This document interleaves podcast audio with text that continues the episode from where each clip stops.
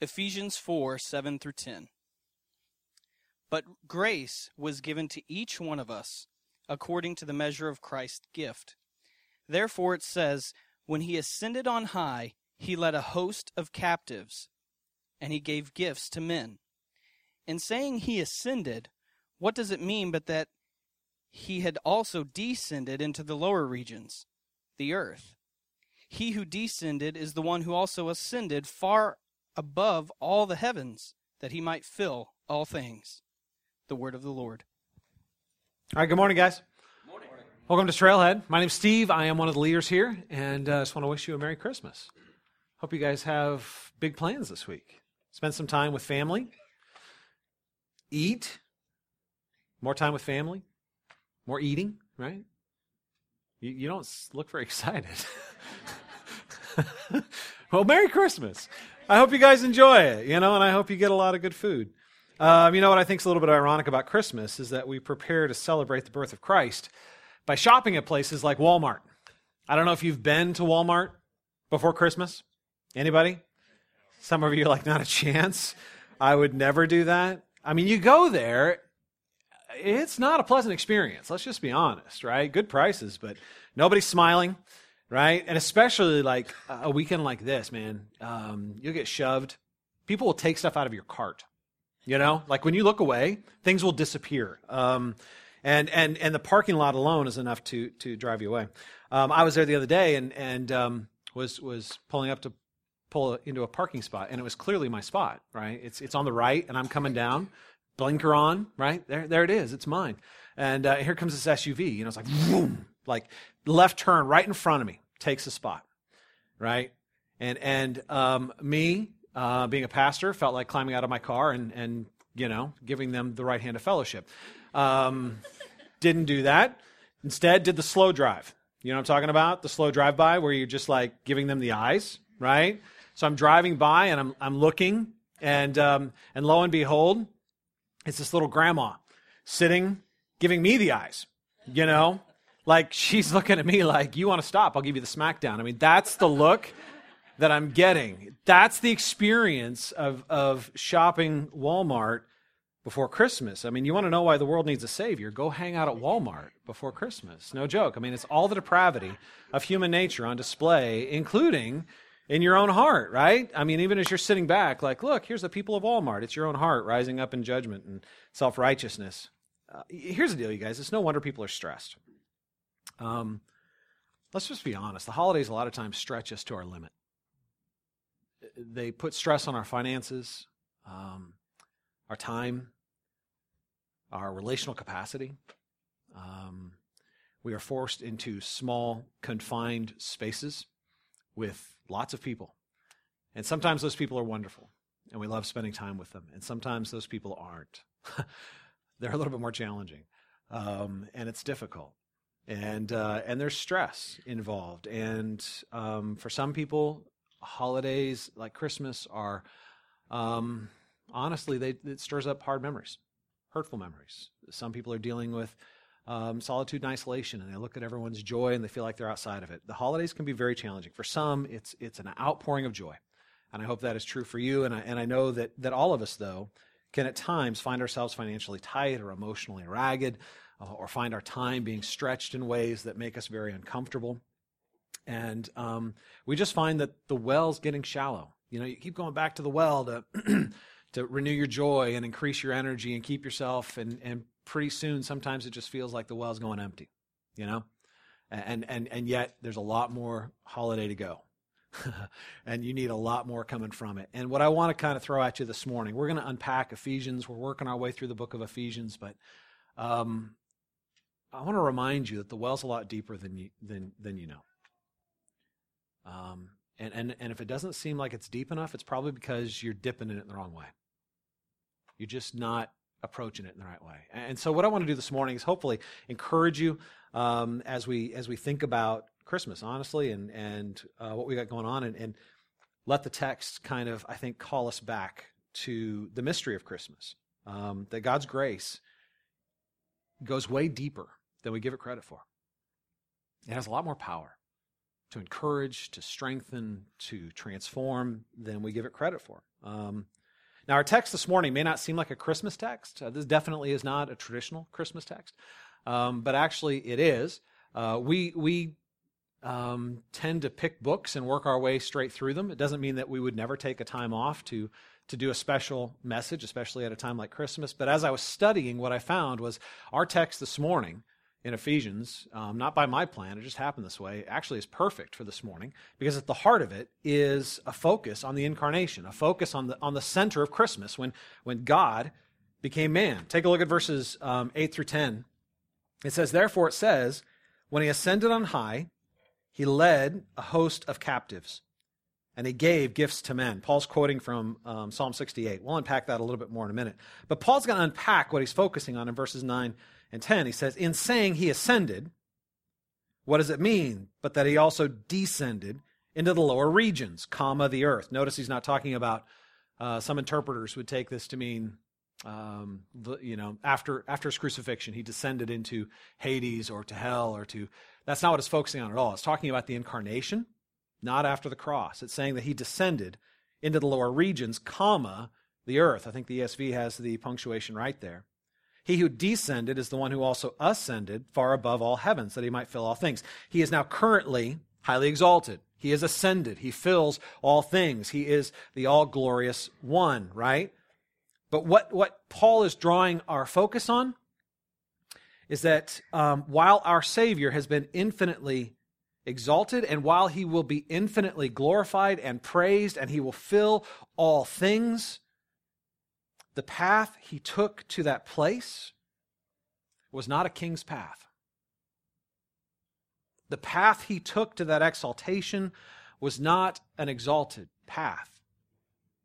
He, he's focusing on the, the paradox of the incarnation. That, that you have a king, not being born in a palace, but being born in an, in an animal stable. That, that you have the Savior of the world not even being noticed by the world.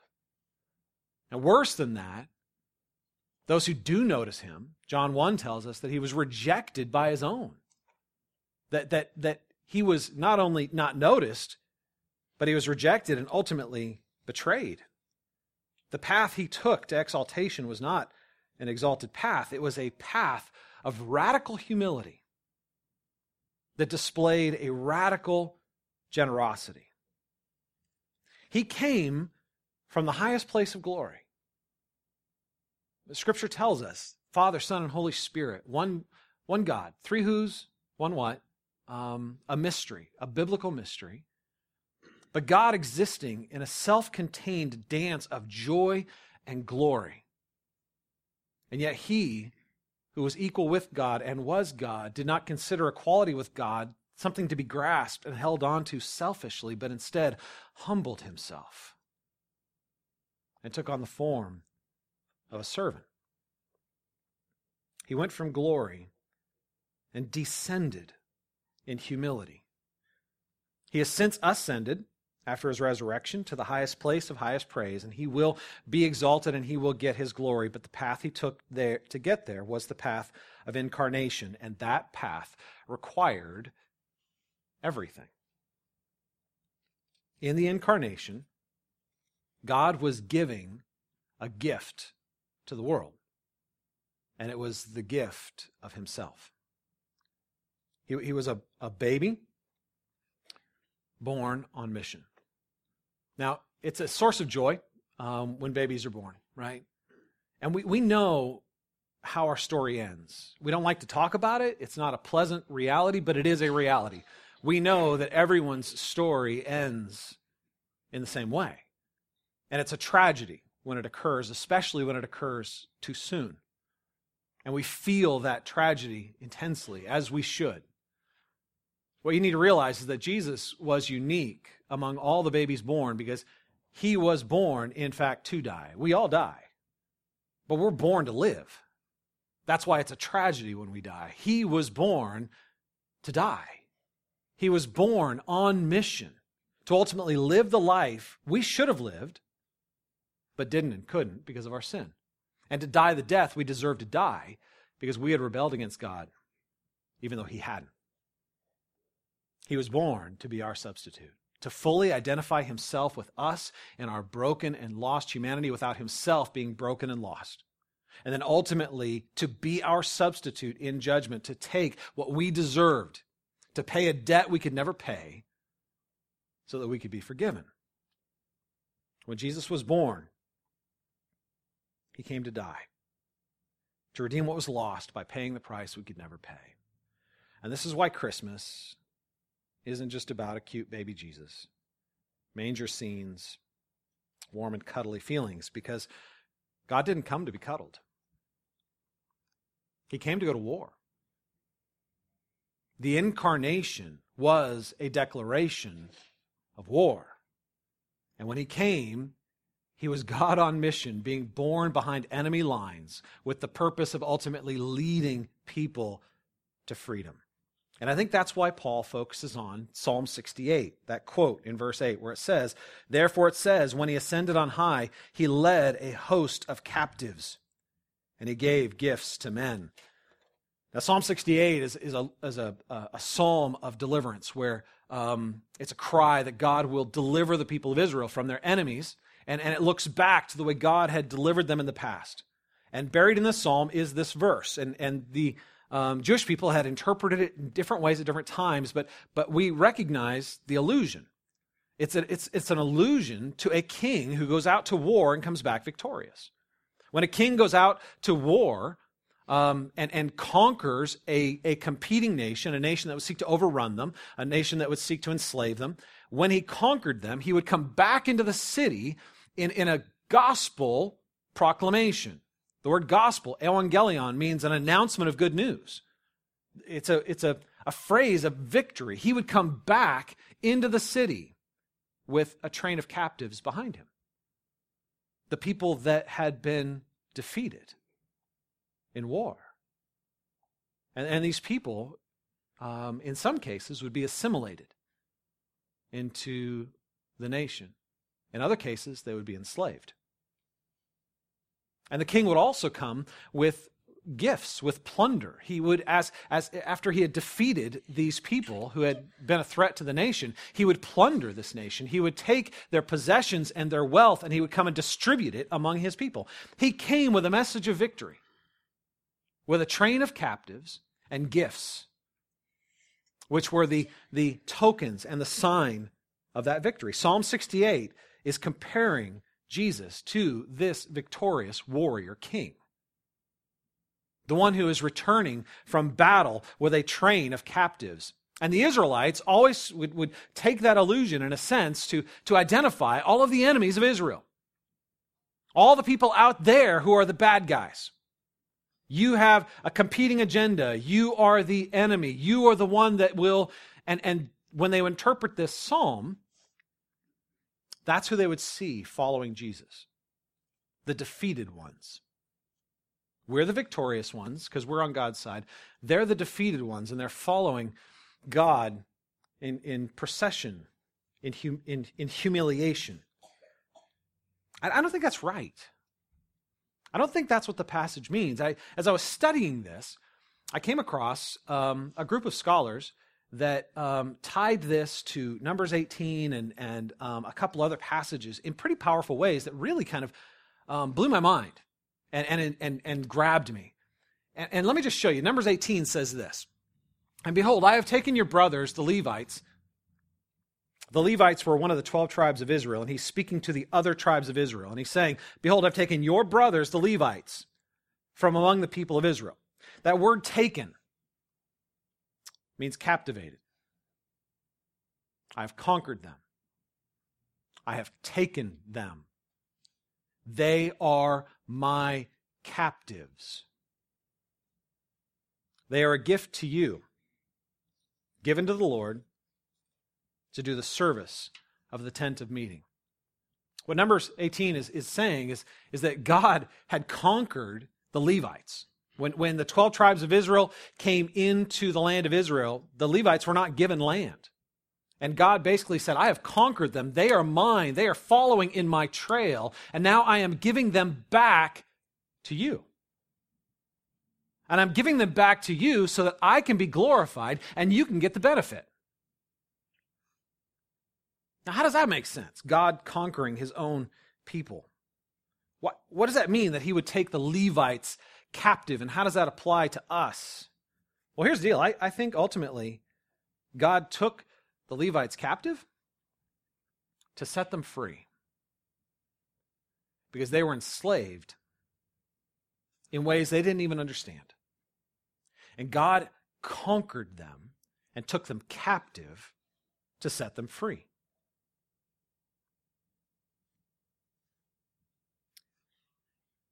Why did he have to conquer them? Because their hearts were enemy territory. The enemies weren't out there, the enemies in here. The Levites were like every other human ever born.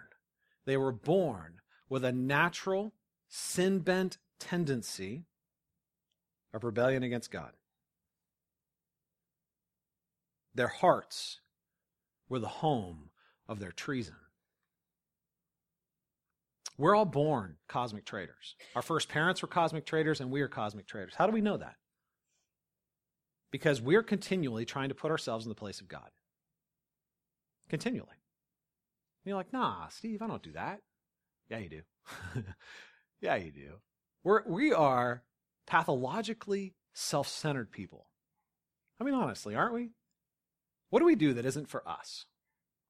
What do we do that, that isn't in the end somehow for us? Even, I'm going to propose to you, even your acts of service, even your acts of self sacrifice are ultimately motivated for your personal joy or your personal sense of well being, your own personal sense of worthiness. How do I know that? Because let me ask you something. Will there come a point where the sacrifice is too great? Will there come a point where you're like, I am done giving, I am done serving?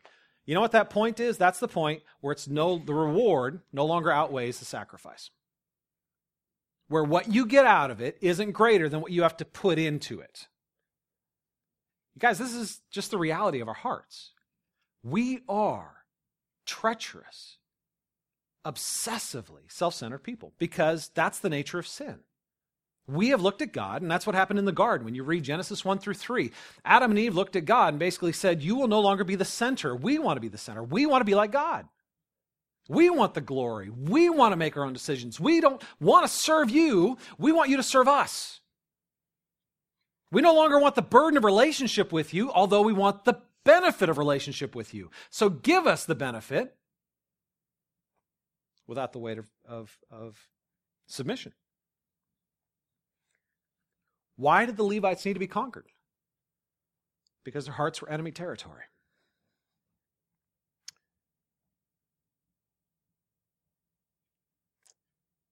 God ultimately came to conquer. The incarnation was an act of war, it was a declaration against our treacherous, treasonous self centeredness. It was God basically saying, You have tried to substitute yourself for me. I am not going to substitute myself for you. I'm going to take your place in your shame, in your sin, and I'm going to die for you so that you can be redeemed. That's an act of war against our rebellion and an act of love that is designed to provoke within us love and response. He came to captivate. And in captivating, he comes to bless and ultimately give us and them back to ourselves, to our community, to our families for God's glory and for our good. What God is saying is that this is the way it's going to work with you. When we think about the incarnation, I mean, just pause for a moment. Um, the profound nature Infinite, all creator God contained in a small body, a jar of clay, the source of life born to die, the one who holds all things together by the word of his power, being held up by the frail hands of a young mother. And when Jesus was born, he wasn't born into a family of love. Did his family love him? Yes, as, as best as they could in their earthly love. But their earthly love was still tainted by their cosmic treason. The mother who held him and nursed him and cared for him herself needed to be redeemed and restored because she was a traitor against God. He was born into hostile territory. He was born into a family that ultimately, in their own nature, would hate him and destroy him. But through his radical act of humility and self giving and generosity, he won back for them and for us what they could never win for themselves. The manger scene is anything but cute.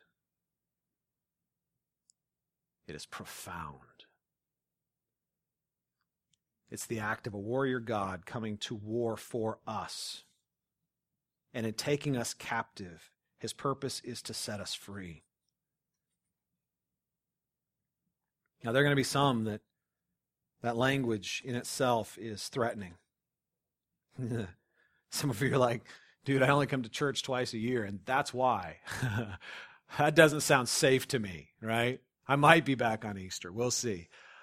Um, and I'm not making fun of you if you're a visitor at all. I get that. That's what I'm saying. I get it. It doesn't sound safe. But what I want you to hear is that it's not. If by what you mean by safe is protecting your own view of your own life, if by what you mean safe is, is I want God to forgive me, but I don't want God to mess with me, if by what that is what you mean, I want the benefit of relationship with God without the burden of relationship with God. That's not the way it works. The moment you believe in the Lord Jesus Christ, He will take you captive. And He will tell a better story for your life than you would tell for yourself. And you're not always going to like it in the moment, but you will like it in the end. Because in taking you captive, He is setting you free. And he loves you enough not just to forgive you, but to redeem you and to restore you. It's not safe. If by what you mean by safe is you stay in control and you get to call the shots. But what you're doing is trusting the one who is both good and in control. And ultimately saying to him, Take me captive, change my heart set me free. Realign my appetites so that I no longer crave the enslavement of my addictions. Set me free so that I crave the things that are truly worth craving. True freedom is not getting everything we want. True freedom is wanting the things that are truly good. That's what God does. He realigns us, He recreates us, He takes us captive, and then He sends us back so that we might receive the blessing of that walk and others might receive the blessing of that change within us and he might receive the full glory. In fact, if you take a look at verse 7, we're kind of working our way backwards through our passage this morning. Going back to verse 7. But grace was given to each one of us according to the measure of Christ's gift. Grace was given to each one of us according to Christ's gift. Um, this verse is talking about the unique grace. Grace comes to all of us as believers of Christ. We're saved by grace through faith.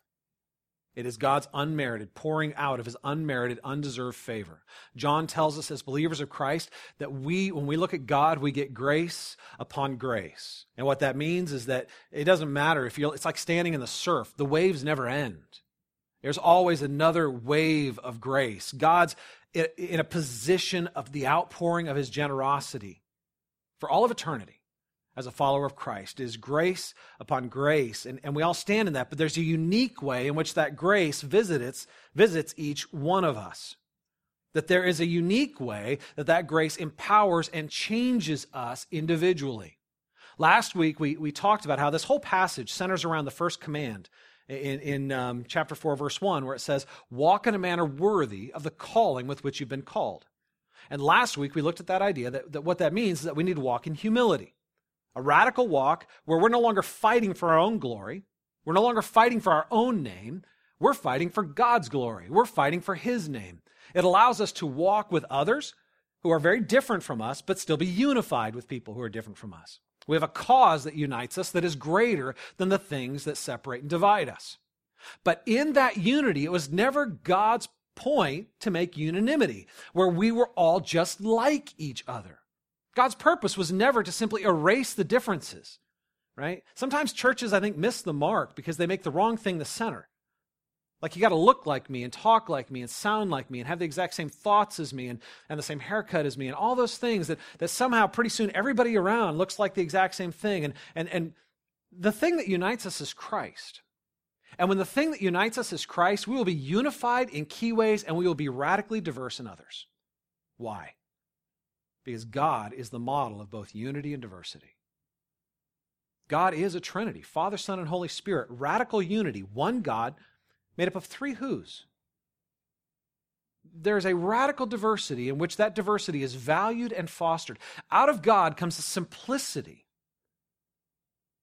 of a message like the gospel, and out of God comes the complexity of all of the beauty in the created order. Unified in a single purpose of glorifying God. Radical unity, radical diversity. God gifts us in that diversity uniquely and values our unique differences. Think about it like an orchestra. Uh, if you had an orchestra leader who was determined to make sure that, that all of his orchestra players were on the same note, and I mean that literally, like they all played the same note all the time, that wouldn't be a very good orchestra. Um, they wouldn't get very many people watching. They'd have unanimity. They, they'd be the most unified orchestra, I suppose, but it would be incredibly boring um, and probably annoying, to tell you the truth. See, the point of an orchestra is that you take many notes, but you harmonize them into a single melody. You take many people and you put them together in a way that uniquely glorifies God. Unity in diversity, valuing the diversity while putting a premium on the unity. And that's the point of the verse. We all share of the same grace, but that grace uniquely empowers, impacts, and changes us individually. And he does that through the giving of gifts. That's what he says at the end of the, the verse, where he says, But grace was given to each one of us, individually, uniquely, according to the measure of Christ's gift. Now, Paul is alluding to what we often call spiritual gifts. Uh, the Greek word Charisma um, is the root from which we, we, you know, if you're in the Christian circles, you've heard of charismatic churches. It's the same root. Why are they called charismatic churches? Because they put so much emphasis on specific gifts of the Spirit. And so they become known by that. And I've had some people ask, well, hey, Steve, is Trailhead a charismatic church? The reality is, in the most biblical definition, absolutely. We believe the Holy Spirit, God Himself, uniquely gifts every follower of Christ with a unique set of talents, skills, abilities. He wires them in unique ways that they can then use those gifts for the good of the body. That God empowers those gifts supernaturally. Now, some of you have been wondering, you know, if we're talking about personal strengths, why do we call them gifts? Well, First of all, because they are given to us by God. Everything we have is given by God, and your strengths, your unique strengths, are given by God. But we're talking about here not just unique natural talents, but things that are supernaturally developed within us as followers of Christ to be used for God's glory and the good of others. In the same way, God took the Levites and gave them back to the people for his glory and their good. God equips us and sends us back for God's glory and our good. And those gifts don't make sense unless they're given away. God's gifts were never given to us to hoard, to protect. God's grace is a lot like manna in the Old Testament. Manna in the Old Testament was this, this flaky stuff that would come down from heaven when Israel was going through their wilderness wanderings. They gathered it daily, and God said, Don't try to save it for tomorrow. If they tried to save it for the next day, it would spoil, it would go bad. They had to regather it every day. And in some ways, grace is like that. Grace was never intended for us to simply get it and then sit back with it and hold it to ourselves. Like, like I've been forgiven. Like I'm a believer. I've been forgiven. And now I'm just going to kind of sit back and wait for God to take me home. It doesn't work like that. Grace's best benefits come from giving them away. We were never designed to be uh, um, containers of grace, we were designed to be conduits. And as God's grace comes into our life and we naturally, generously share it with others, we receive and experience the best benefits of that grace. So God gives us these gifts. He wires us in these unique ways so that we'll give them away. Now, the different lists of, of gifts in the New Testament, different lists of, of, of the way God empowers people uniquely. And, and some of those get a lot of attention because they either get a lot of debate or they're, they're very controversial or whatever. And some of those gifts are gifts like healing and, and tongues and prophecy. Some of the gifts are, are actually much more mundane, if you want to call it that way, although very powerful. Scripture talks about the gift of encouragement, the gift of generosity, the gift of leadership, the gift of administration, the gift of teaching. See, here's the deal not everyone gets the same gift, but all the gifts come from the same Spirit. And they all only make sense in the context of community. These gifts make absolutely no sense if they're not being used for the good of others. What good is the gift of helps if you only help yourself? What good is the gift of encouragement if you're only uttering mantras of self encouragement?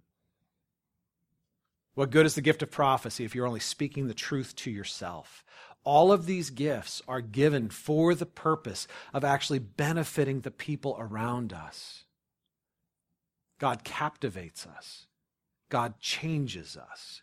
God sends us back for our blessing and for the blessing of others. And that is the mission of the incarnation. God became man that he might redeem and restore, that he might call us out of our sin, give us new identities in Christ, forgive us, and then empower us and send us out to become channels of grace, conduits of grace in the lives of people around us, believers and unbelievers.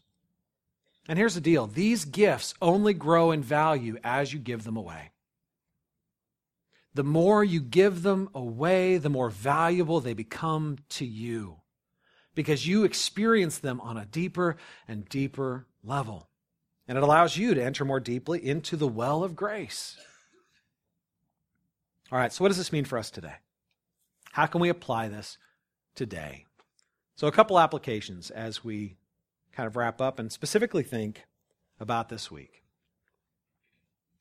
Um, the first is this the greatest gift we can give, not, not just at Christmas, but definitely at Christmas, the greatest gift we can give is ourselves. What's the greatest gift God gave us?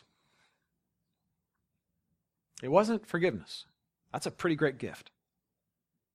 It was what forgiveness gives us. That's a new relationship with God. The greatest gift God can give us is Himself, the source of life, the source of all blessing, the source of all joy. And He designed us to imitate Him. To walk in a manner worthy of the gospel means we give ourselves. The greatest gift you can give is yourself. It's also the most costly, the riskiest, the one that will take the most energy. It's really easy to go on Amazon and buy a present. And I'm not downgrading that. Do that. but that never substitutes for the true gift. So this week, you guys, um, let me just give you an encouragement. Give the gift of yourself. We are a culture addicted to distraction. I, I had this week, um, I'm preaching out of my own sin here. Um, this week, you know, I, sitting at dinner got my phone, right?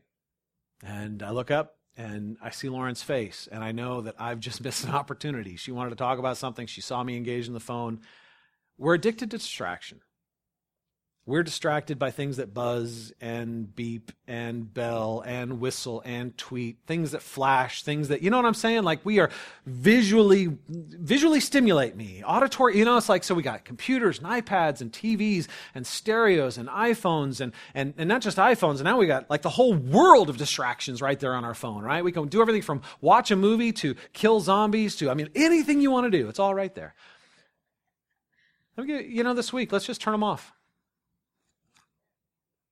Let's just turn them off.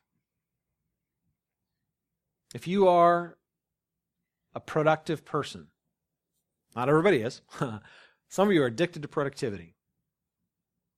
This week, turn it off. Give the gift of yourself. Spend time, engage in conversation, laugh, be uncomfortable. But accept God's grace to carry you through that. Don't escape. Don't run away when it gets hard. Some of you, your family situations, this is going to be a challenging week. Let God's grace fuel your presence.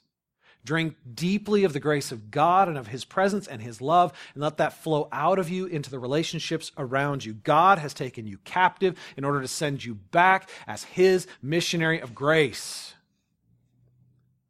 Be present. And secondly, as you're present, and as you give presents, do it from the right motives. Give out of gospel fueled generosity and not from greed or guilt. You know, when we give from greed, right? When we give from greed, we give to get, right? And sometimes we do that. Let's be honest. We give to get. We know that I have to give a gift to get a gift. Uh, the better gift I give, the better gift I get right? And for some of us, it's, it's not even the gift we get back, right? We give the gift because we know it's going to provoke a certain response in somebody. And I want that response. And so I give the gift that I know is going to provoke the response, right? Well, that's not bad. No, it's not bad. It's not bad. You want to make people happy, but, but realize this that that is, in fact, a form of greed. If that's your primary motivation, you're only acting out of self centered greed. And we do this all the time. We even do it with God, don't we? It's like, God, I'll give this up if you. God, I'll do this if you. Like we're bartering with God. I will give to get. The motivation there is greed. But guilt's no better. Some of you give because you're just driven by guilt, like nonstop, right? The, the, the, give to get thing was made popular with the, in the Christian circles with the, with the prosperity gospel circle, the people who basically said the more you give, the more God's going to give to you. So just give everything away because then you'll drive a Mercedes. God will replace your Volkswagen, give it away, he'll give you something better. Right? That's prosperity. It's greed, right? Sanctified greed. Well, there's a new thing, the, the poverty gospel, which is driven by guilt. We give because we've got. I've got too much, so I have to give more away. Well, how much is enough? It's never enough. Because you're always going to have more than somebody. And so you're driven by guilt. And, and being driven by guilt, you give because you've got. And you need to realize that neither one of those are gospel grace centered motivations. Why do we give? We give because everything we have was given to us. That's why we give. We give because we are grateful. That's why we give. We are grateful to the God who gave everything that we might be taken captive that we might be given a new identity, that we might be given a new purpose, that we might be given a well of grace that is deep that we can draw from. We give because everything we have was given to us. Take time to remind yourself of your true blessings in Christ. That you have a Savior who humbled himself and was willing to become a baby. And not just any baby, but that baby. A baby born into enemy territory, into the hands of traitors who would crucify him, so that he might deliver you, take you captive, set you free, pour out his blessings on you, and give you every spiritual blessing in heavenly places, the key to every other blessing in life. That's the God who takes you captive when that fills our vision, that fills our heart with gratitude. When our hearts are filled with gratitude, we are filled with generosity. A gospel fueled generosity that's not about what we get or guilt about how much we have. It is purely designed or motivated ultimately for the glory of God and for the joy and the good of others. And it makes us radically generous with our time, with our talents, with our treasure. As we fill our vision with a God who gave us his all, his best, when we were at our worst, so that he could forgive us and redeem us and restore us, it will unleash within us a generosity and gratitude that will ultimately enable us. Catch this, it will enable us to do the things that seem impossible for us to do. It will allow you to move through not just this week, but every day of suffering and difficulty, of disappointment and of letdown without becoming self centered or full of pity or angry. It will keep you full. Keep you full. The well never runs dry because God's grace never ends.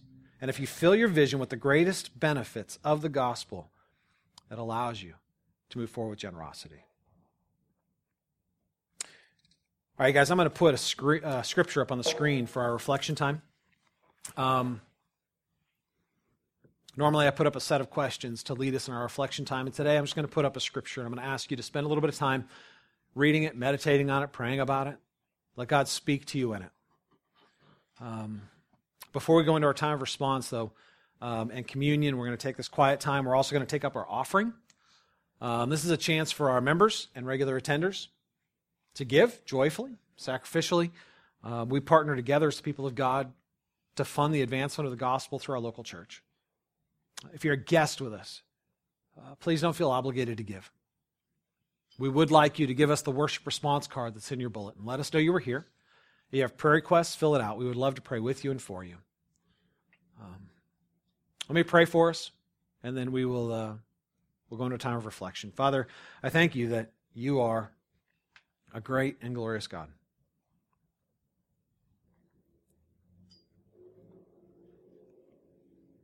And that you are immeasurably generous. You have given us all the things that are truly valuable by paying the price we could never pay.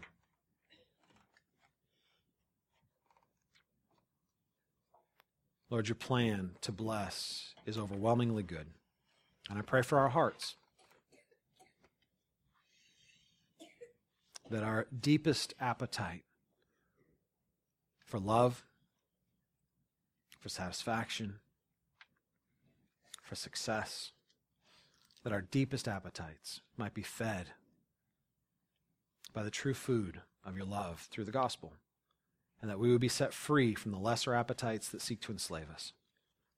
And that in that place, we, Lord, might be able to celebrate community, family, blessing freely and joyfully. Lord, we thank you for Jesus. Guys take a few minutes and pray. We'll take communion in a moment.